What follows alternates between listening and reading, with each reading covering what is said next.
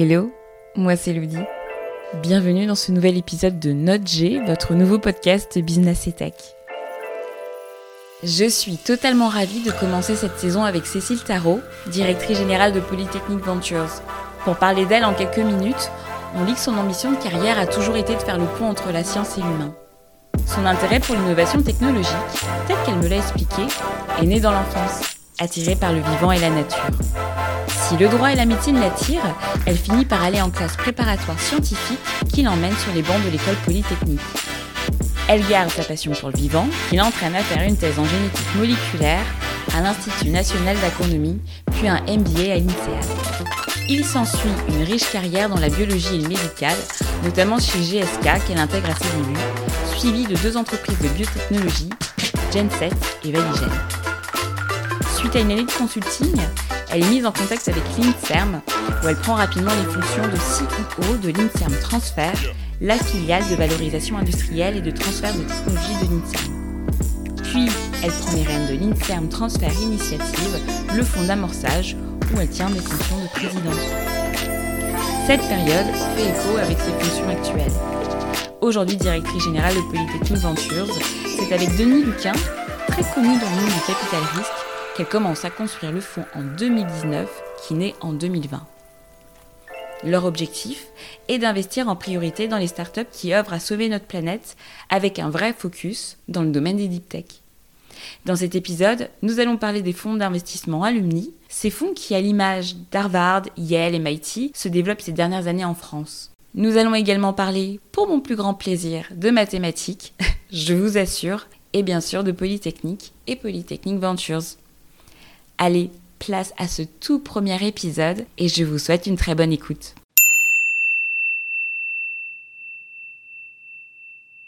Cécile, merci pour votre temps. Parlez-nous donc de Polytechnic Ventures. Polytechnic Ventures, c'est le deuxième fonds alumni qui a été créé en France. Et donc le, le, vraiment premier fonds alumni qui a été créé en France, c'était HEC Ventures. Et Polytechnic Ventures est né à peu près un an après.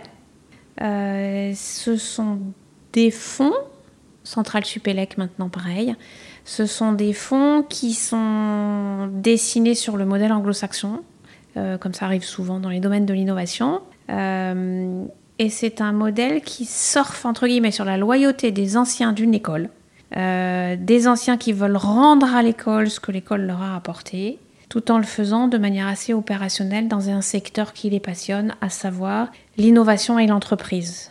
Donc je dirais qu'on est au croisement de l'innovation et de l'industrie en réalité.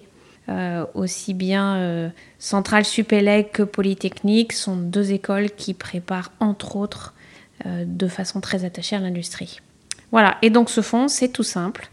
ce sont exclusivement des alumni de l'école, en l'occurrence 160 pour nous, qui ont versé de l'argent pour souscrire des parts du fonds. On a donc levé comme ça 36 millions d'euros. Le tout pour investir dans des startups qui ont un lien avec l'écosystème de l'école. Donc ce lien, c'est soit que un ou plusieurs fondateurs ont un ou plusieurs diplômes de l'école.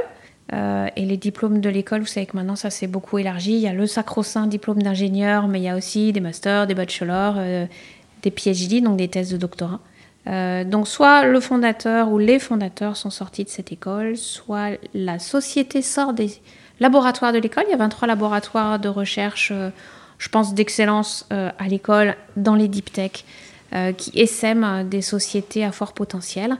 Et il y a aussi, depuis quelques années, un incubateur à l'école et les sociétés qui passent dans l'incubateur, qui sont accélérées euh, sur le plateau, euh, on dit le plateau pour l'école, euh, sont évidemment candidates à un financement par Polytechnic Ventures. Voilà. Et notre focus technologique, c'est entre guillemets ce qu'on appelle les deep tech. Et comment fonctionne la gouvernance du fonds? Le pari de ce fonds, c'est vraiment de, entre guillemets, d'exploiter la capacité, l'expérience et l'envie des anciens et donc la gouvernance du fonds, c'est deux comités. Un qui est une sorte de comité qui surveille toutes les opérations du fonds euh, et qui vérifie que les actionnaires euh, voient leur intérêt correctement servi. Euh, donc ça, c'est un comité de cinq personnes qui sont issues du métier, notamment du private equity ou de l'industrie, et, euh, et qui sont un peu comme un, un super board. Et de manière plus opérationnelle, on a un comité consultatif qui nous aide à trier nos investissements et à les choisir et à les suivre. Et ces gens-là sont à nouveau euh, cinq souscripteurs du fonds euh, qui ont, eux, tous une expérience dans le capital risque ou le private equity. Voilà, dans tout secteur technologique, Internet, deep tech, euh, cybersécurité. Euh. Et comment est géré chaque projet d'investissement posé sur votre table? Comme on est justement un fonds d'écosystème, on reçoit tout le monde. Puisque euh, qu'on investisse ou pas dans une société, les entrepreneurs qui veulent nous demander des conseils, des tuyaux, on les reçoit. Donc on écoute tout le monde. ensuite on trie ce qui nous plaît, euh, et petit à petit, on va instruire le dossier. Et quand notre conviction, nous, c'est équipe, l'équipe de gestion. Euh, quand notre commission est faite, on présente le dossier, ou plutôt l'équipe de la start-up se présente à notre comité consultatif, qui nous disent ensuite ce qu'ils en pensent. Dangereux, pas dangereux, fort potentiel, super équipe, euh, marché intéressant ou pas. on s'appuie beaucoup sur cette expertise. Voilà, donc c'est vraiment notre challenge, c'est qu'on est pluridisciplinaire, donc c'est aussi notre atout, notre force. Et donc tout ça nous permet de toucher, euh, je vais vous donner quelques exemples, mais euh, dans notre portefeuille, on a on a du nucléaire euh, pour décarboner l'industrie, on a de la robotique pour euh, donner plus de potentiel à la nouvelle logistique qui sert tout le e-commerce. On a de l'intelligence artificielle au service de la planète, entre guillemets, en tout cas de la transition énergétique, dans l'agriculture ou dans le secteur maritime. On a de la microélectronique, euh, voilà, sans que les autres ne se vexent pas. Euh, très varié. Très varié. Vous faites du co-investissement principalement ou vous pouvez vous lancer seul sur un dossier donné? Oui, alors ça c'est assez technique comme question. On est un tout petit fonds. Oui. Euh, d'une part, on est un tout petit fonds, donc on n'a pas forcément les moyens d'être chef de file, on va dire, avec tout ce que ça prend d'accompagnement sur tous nos projets. donc on a a priori envie de co-investir. quand on s'est créé, on pensait qu'on co-investirait systématiquement avec des fonds et qu'on ne serait pas leader, puisqu'on est petit et quelque part débutant. Finalement, la réalité nous a montré que c'était différent pour les startups très early stage dans laquelle on va faire un premier ticket de pré-amorçage. En général, on co-investit aux côtés de business angels et non pas de fonds. Et là, par contre, on demande aux fondateurs de s'entourer de business angels qui n'ont pas que de l'argent à leur apporter, mais une connaissance du domaine ou une connaissance dans l'entrepreneuriat, euh, un accompagnement quel qu'il soit. Voilà. Et là, on est en complémentarité avec le business angel et dans ces conditions-là, on veut bien prendre le lead du tour de table, des affaires de, de contrat, de pacte d'actionnaires euh, et mettre le plus gros ticket financier. C'est pas notre vocation première. Quand on arrive au tour d'amorçage et certainement au niveau de la série A, alors on est systématiquement en co-amorçage. On n'est pas euh, les fournisseurs de plus gros tickets financiers euh, et, et on peut même laisser notre place au conseil d'administration à d'autres qui sont plus qualifiés pour porter la société à des stades plus aval. On lit que le fonds prévoit de soutenir 15 à 20 sociétés d'ici deux ans. Est-ce que vous me le confirmez? La vraie réponse, c'est qu'effectivement, on va mettre jusqu'à 2 millions à peu près par société au fur et à mesure de son développement. Euh, certaines vont se casser la figure plus vite. Euh, donc voilà, tout ça, tout ça n'est que des moyennes. Ce qui est important, c'est d'être capable de bien les accompagner, c'est de construire un portefeuille assez varié pour matiner le risque financier qu'on prend, c'est de garder des réserves pour redonner de l'argent dans une société qui pourrait avoir un petit peu de soucis et donc voir la, levée de fonds suivante s'éloigner un petit peu. Euh, donc oui, là, on va être à 15-20 je ne sais pas vous dire aujourd'hui si ce sera 15 ou si ce sera 20. Vous en parliez précédemment, mais qu'est-ce qui peut attirer votre intérêt dans un dossier en particulier? L'équipe, la qualité des personnes individuellement qui portent le projet ou la, ou la jeune start-up et également la, la bonne entente et la puissance opérationnelle de l'équipe. C'est-à-dire que c'est, voilà, on regarde les individus et on regarde l'équipe qu'ils ont réussi à composer. C'est notre critère euh, d'entrée et notre dernier check et nos préférences à deux dossiers équivalents, un même potentiel technologique, un marché intéressant dans les deux cas. Clairement, euh, c'est l'équipe qui va faire la différence. Ce qui ne veut pas dire, et ça je leur dis toujours, qu'un dossier qu'on ne va pas faire, c'est parce que c'est pas une bonne équipe. La caractéristique des startups que je vois aujourd'hui versus les startups que je voyais il y a 15 ans, c'est justement que les équipes de fondateurs sont des équipes très complémentaires. Là où il y a 15 ans, souvent, on avait affaire à un one-man show, un grand technicien, un grand chercheur, un grand ingénieur, euh, qui pensait qu'il allait tout savoir faire parce qu'il avait généré une invention technologiquement prometteuse. Et les nouvelles générations travaillent beaucoup plus en équipe et donc cette complémentarité et différentes valences, elles sont autour de la table au jour 1 et chacun s'enrichit ensuite par osmose de ce que de ce que savent les autres et de ce que font les autres. Et c'est rigolo que vous me posiez cette question euh, aujourd'hui. Tout à l'heure, j'ai on a travaillé avec une de nos équipes fondatrices et on était en team. C'est quand je me suis retrouvée au bureau avec mes équipes, j'ai dit écoutez, je suis super contente. Les trois membres de l'équipe savent répondre à toutes les questions chacun. Chacun sa valence. Hein on a un designer, on a on a un software engineer et on a une personne de business, et ben le software engineer était capable de nous raconter des histoires sur la régulation du domaine dans lequel ils étaient, et on voit que les trois sont en train d'apprendre les uns des autres, et c'est là qu'est la puissance de la société. Que dites-vous aux startups dont le projet n'a pas été retenu? Alors en général, on leur, on, on leur dit jamais non sans leur expliquer pourquoi. Ce qui honnêtement n'est pas forcément la pratique de tous les grands fonds d'investissement euh, pour des tas de raisons et de et, de d'habitudes professionnelles. Nous, en tant que fonds écosystème, on a vraiment une mission d'accompagnement. Et donc, quand on dit non à quelqu'un, on estime qu'il doit avoir appris quelque chose. Que je vous disais, euh, moi-même, j'ai liquidé une société. Je sais que se planter, c'est pas grave, c'est un apprentissage. Euh, et D'autre part, la première chose à dire quand même, c'est qu'on ne peut pas dire oui à tout le monde, donc on va choisir. Euh, et donc, euh, c'est pas grave qu'on leur dise non, déjà. Ça ne veut pas dire qu'ils sont pas bons. Euh, ça, c'est la première chose. Et si on leur dit non, ça veut dire qu'on leur a préféré quelqu'un d'autre, une autre société. Et en général, on leur explique pourquoi. J'ai dû appeler une société pour lui dire on vient pas et en fait la raison c'est toi toi CEO, toi CEO, parce qu'en fait, tu déploies pas l'énergie suffisante pour y arriver. La, la route est beaucoup plus raide que tu ne le que tu ne sembles le vivre. Évidemment, je peux me tromper quand je dis ça, mais je dis j'ai l'impression que tu déploies pas assez d'énergie pour une route qui est si abrupte, parce que c'est dur, hein, la création d'entreprise. Il faut pas, c'est très à la mode, donc euh, on raconte ça avec le sourire, mais c'est dur, c'est dur. Ils y passent jour et nuit.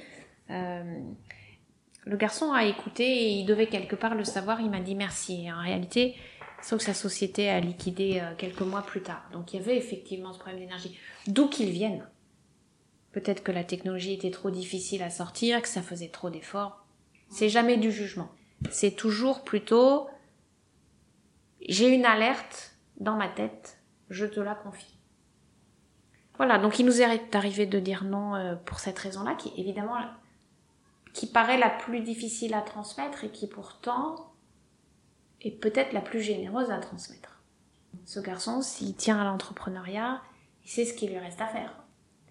Et s'il il pense effectivement que son énergie ne correspond pas à la route de l'entrepreneuriat, eh bien qu'il trouve une route et un chemin de vie personnel qui correspondent à son énergie à lui. Il n'y a pas de voie unique dans la vie. Donc ça, c'est probablement les, discussions qui sont les plus euh, délicates finalement à avoir. Après, les raisons faciles, c'est euh, c'est euh, vous êtes géniaux, mais en fait on fait trois boîtes en même temps, on peut pas en faire une quatrième. Ça peut être toi tu trouves ça marrant, mais nous on trouve que la planète en a pas besoin. ça nous est arrivé, ça nous est arrivé. Voilà, ça peut être t'as pris un risque énorme sur ta propriété intellectuelle, c'est pas raisonnable. Euh, ça peut être euh, le marché euh, n'est pas encore là. Ça fait partie des règles du jeu. Mais nous, notre fonds, il a une durée de vie de 10 ans. Et donc, en fait, on peut pas t'aider maintenant. Si, si tu étais trois ans plus avancé, on t'aiderait. Parce qu'on a aussi nos contraintes à nous. On n'est pas en train de juger simplement des projets. Il faut une adéquation entre notre mission, notre fonctionnement, nos moyens et les projets. Donc c'est très divers.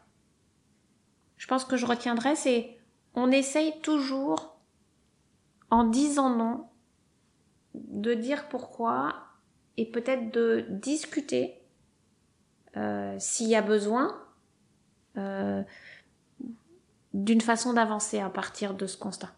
Après, il n'y a pas forcément besoin. Je veux dire, l'équipe géniale avec le projet génial qu'on fait pas parce qu'on en fait trois autres, ceux-là, on les laisse voguer, on leur souhaite bonne chance et on leur dit toujours que notre porte reste ouverte.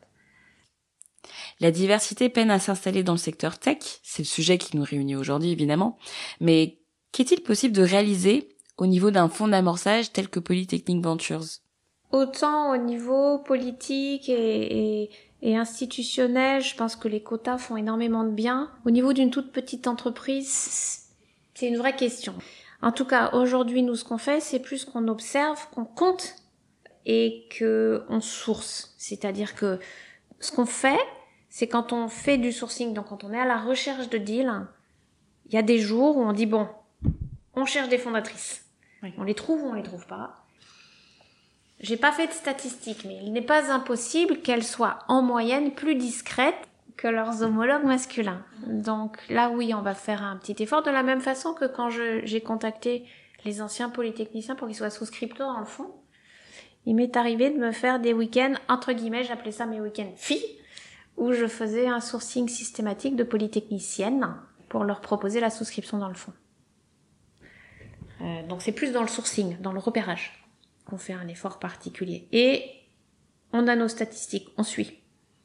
On est à 20% aujourd'hui dans le deal flow et on est à 20% dans le portefeuille à peu près, donc ça va. On suit la statistique de l'école, on va dire. C'est notre, benchmark, hein. enfin c'est notre, notre référence, c'est la présence des femmes à l'école. On peut pas faire tellement mieux que euh, que ce que fait notre, notre bassin d'approvisionnement, je vais dire quand même, dans nos équipes fondatrices, on n'a pas que des polytechniciennes, puisque dans l'équipe, il y a tout type de, de formation. On a dans une autre société, Goodvest, euh, dans, dans, le, dans le trio qui dirige la société, il y a une jeune femme. Elle n'est pas côté technologie, elle est côté euh, communication et marketing sur le web. Euh, voilà, elle, elle est dans l'équipe dirigeante de la société. Processing. Parlons du sujet qui nous réunit aujourd'hui, les Women in Tech en tant que fonds d'amorçage aujourd'hui Quel est votre constat? Alors bah, déjà, je suis très contente que vous me veniez me, chercher sur ce sujet-là, puisque j'ai fait toute ma carrière dans les sciences de la vie, où le sujet finalement ne se pose pas, euh, puisque la mixité, euh, en tout cas de genre, hein, est euh, largement garantie, hein, aussi bien dans les bio, dans la pharma, dans la cosmétique, il y a largement, voire plus de femmes que de garçons. C'est vrai que depuis que je suis dans la deep tech, le constat est légèrement différent. euh, et donc la première chose qu'on a faite, c'est qu'on a euh, ajouté une, colonne à notre tableur de suivi, tout simplement, euh, pour observer en fait quelle est la fréquence euh, de femmes fondatrices dans les sociétés qu'on rencontre. Alors d'un côté, on peut dire que c'est tragique, de l'autre, finalement, c'est pas si tragique que ça. Euh, il y a à peu près 20% de femmes fondatrices dans les, dans les sociétés qu'on rencontre. Alors c'est peu par rapport à un milieu comme la biologie, on est très loin des 50%. Mais quand on regarde la population des femmes dans les, par exemple, écoles d'ingénieurs, on est difficilement à plus de 20% de femmes aujourd'hui euh, sur les bancs des grandes écoles d'ingénieurs.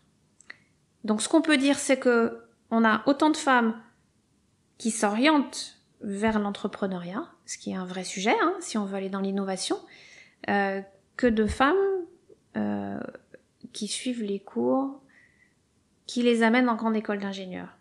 Maintenant, le constat, c'est que 20%, c'est pas beaucoup. Alors que les petites filles hein, sont aussi intéressées par les étoiles que les petits garçons. Voilà. Et donc j'ai, c'est vrai que depuis deux ans, je me suis intéressée au sujet. J'ai j'ai interviewé euh, des filles dans la tech, qu'elles aient eu des parcours industriels ou qu'elles soient en train de fonder des entreprises. Et euh, voilà, j'ai pu entendre différents, euh, différents regards, différents témoignages.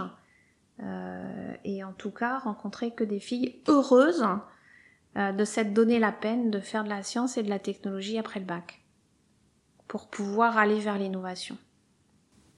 Alors c'est parfait, ça me permet d'ouvrir le volet éducation et avant de parler du lycée et du bac, j'aimerais qu'on remonte encore plus loin en matière d'apprentissage et qu'on parle de ce qui est pour moi la jeunesse du problème, l'apprentissage des mathématiques. Allez, j'y vais.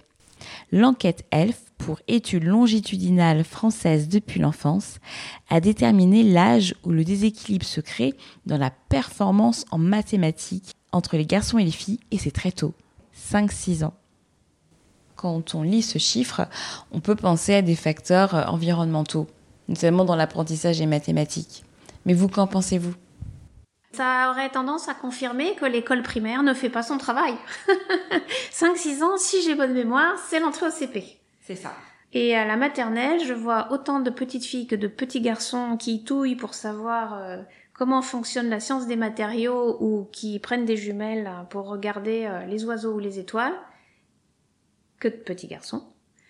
Et donc il y a un vrai problème à partir du moment où en France, je pense que c'est un peu français, on essaie de formaliser l'enseignement et de faire rentrer les gens dans des cases, euh, tous pareils, tous au même rythme et tous selon surtout la même approche. Donc on a, je pense qu'on a un problème de pédagogie, notamment des mathématiques, et on a tendance à fabriquer une peur des maths chez les enfants qui est pour moi absurde. Euh, et qui vient, je pense, de la façon dont l'enseignement s'y prend dès le CP. J'ai vu que l'approche scientifique et expérimentale n'était pas correctement apportée aux enfants au primaire. Je suis naïvement surprise qu'on n'arrive pas à faire mieux et que les enfants, quand ils arrivent en sixième, en fait, sont déjà dégoûtés euh, d'aller vers les sciences. Pour ma part, je peux vous dire en toute sincérité que je faisais partie de ces étudiants en profond désarroi devant les fonctions exponentielles. Euh, dans mes souvenirs au lycée, j'avais un professeur euh, vraiment audacieux qui enseignait la matière en la liant à la philosophie pour rendre le cours davantage captivant. Il avait tout un système de points, notamment lors des examens, où il intégrait des questions euh, liées à la philosophie, qui nous permettaient en fait de grappiller par-ci par-là bah, des bonus euh, pour améliorer la note finale. Avec du recul, je me dis que ces points facilement gagnés, non pas facilement gagnés, je, je mens parfaitement, je me dis qu'avec du recul, cette idée était vraiment, mais vraiment ingénieuse en fait. Et du coup, je me pose, et surtout je vous pose la question, comment rendre les matières scientifiques et technologiques d'intérêt et plus plaisantes à apprendre aux plus jeunes, et notamment aux plus jeunes filles? Vous avez complètement raison, il y a, deux choses, je pense, qui sont fondamentales et euh, auxquelles les sciences se prêtent extrêmement bien. C'est le jeu, et on sait tous que l'enfant apprend par le jeu, et le sens. Ce, que faisait votre prof, c'était vous montrer le sens peut-être lointain parce que la discipline est profonde, mais le sens euh, qu'avait ce qu'il vous enseignait. Et à tout moment, on peut apprendre ça.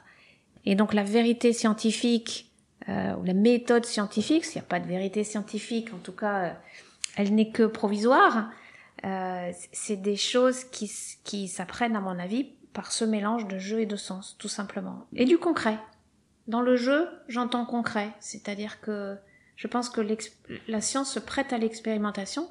En réalité, c'est plus facile à enseigner que la philo. On peut apprendre la géométrie avec du Lego. Cette partie de l'épisode me fait penser à Debbie Sterling, que vous ne connaissez peut-être pas. Elle est CEO de Goldie Blocks, une entreprise qu'elle a fondée il y a 11 ans et qui vise à encourager les jeunes filles à explorer et à s'engager dans le monde de l'ingénierie. Debbie Sterling a créé une série de jouets éducatifs axés sur les STEM, pour sciences, technologies, ingénierie et mathématiques. Ces jeux sont conçus pour encourager les jeunes filles à s'impliquer dans ces domaines. Les jouets Goldie Blocks combinent histoire et construction et met en scène le personnage de la petite Goldie qui résout des problèmes en construisant des machines et des mécanismes. L'objectif de ce jeu, c'est de développer la pensée critique, la créativité et les compétences en résolution de problèmes, tout en brisant les stéréotypes de genre associés aux disciplines techniques. En plus de ce jeu que vous pouvez trouver sur Amazon en anglais, vous avez des Lego, des jeux de société, des applications, des livres Et en livre, je peux vous citer L'effet Mathilda d'Elie Irving, Viser la lune d'Anne Fleur Multon, Marie et Bronia, Le pacte des sœurs, écrit par Natacha Henry, qui est en fait euh, une version romancée de l'enfance de Marie Curie. Sur l'Instagram de l'émission, notg-podcast, je partagerai une fois par mois un ouvrage pour intéresser les plus jeunes à la science. Vous êtes euh, polytechnicienne. Euh, je sais que Anne Dutilleul-Chopinet a été une des premières femmes à entrer à Polytechnique et première du classement en 1972. 51 ans plus tard, où en sommes-nous? Alors, il y a beaucoup plus de filles à l'X qu'en 1972. Euh, l'école a fêté euh, l'année dernière, en 22, les 50 ans effectivement de l'arrivée des femmes à l'école. Euh, ça a donné lieu à des événements magnifiques où Anne et ses collègues de promotion étaient bien évidemment présentes et où notre première ministre, polytechnicienne de son état, évidemment a, a, fait son discours. À l'époque, je pense que dans la promotion d'Anne, euh, il devait y avoir 7 polytechniciennes dans la première promotion. Aujourd'hui, l'école arrive à 20% et c'est donné comme objectif 30%. Euh, ce qui serait déjà beaucoup mieux. Dans ma promotion, de mémoire, on était 8%. Promotion 84, comme ça vous pouvez compter. Donc c'était relativement euh, récent. J'avais pas réalisé, je réalise maintenant en fait que mes promotions étaient encore parmi les les, les, premières promotions euh, euh de, de femmes à l'X. L'école a une mission de diversité qui est très très active et qui vient d'être primée d'ailleurs pour euh, l'efficacité de ses actions. Et l'école notamment va à la rencontre des lycéennes pour euh, démythifier les maths et les sciences. Mais vous avez raison, les maths d'abord, les maths sont à la base de toute approche scientifique. Et, et la démarche fonctionne. J'ai entendu beaucoup de témoignages de jeunes filles qui se sont dit je vais faire des sciences après le bac, quel que soit le parcours, universitaire ou pas, euh, grande école, après pas intégré ou pas, on s'en fiche. Mais cette démarche d'aller les voir euh, pour leur expliquer que euh, non, c'est pas vrai, les maths sont pas réservées aux garçons. Et, et oui, elles peuvent rêver d'aller faire de la science et de la technologie. Et oui, elles peuvent rêver, je dis toujours, d'aller voir les étoiles. On est tout heureuse et bien évidemment j'ai signé la pétition qui demandait le retour des maths obligatoires dans le cursus au lycée. C'était une petite erreur de l'histoire qui a vite été corrigée, mais il était évidemment fondamental que la corriger. Hein. Les maths c'est la logique de base, qu'on fasse des sciences ou pas.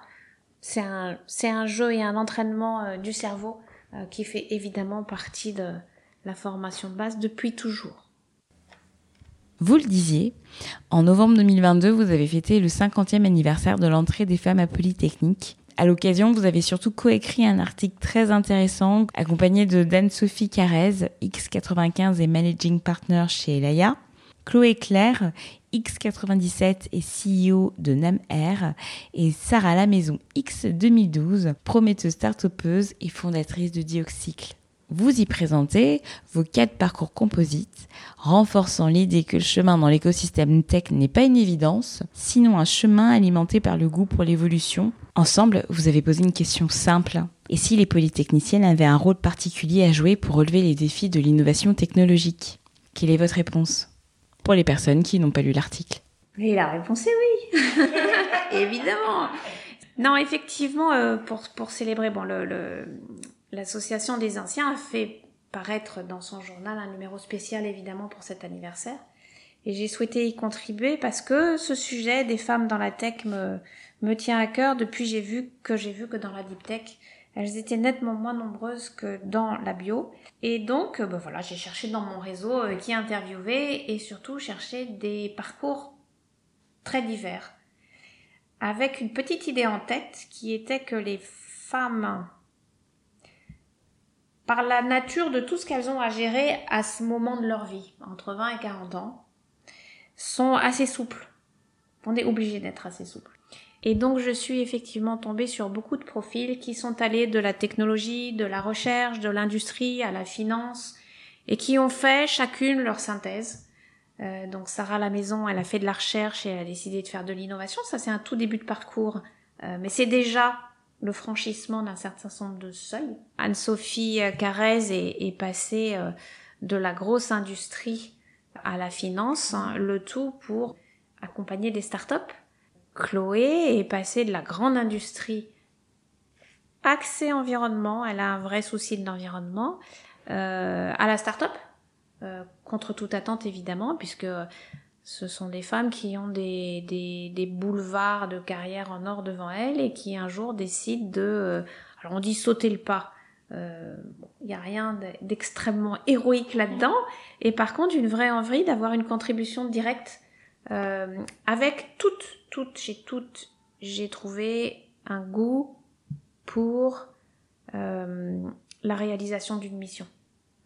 Euh, donc aujourd'hui, c'est vrai que la mission, c'est la planète.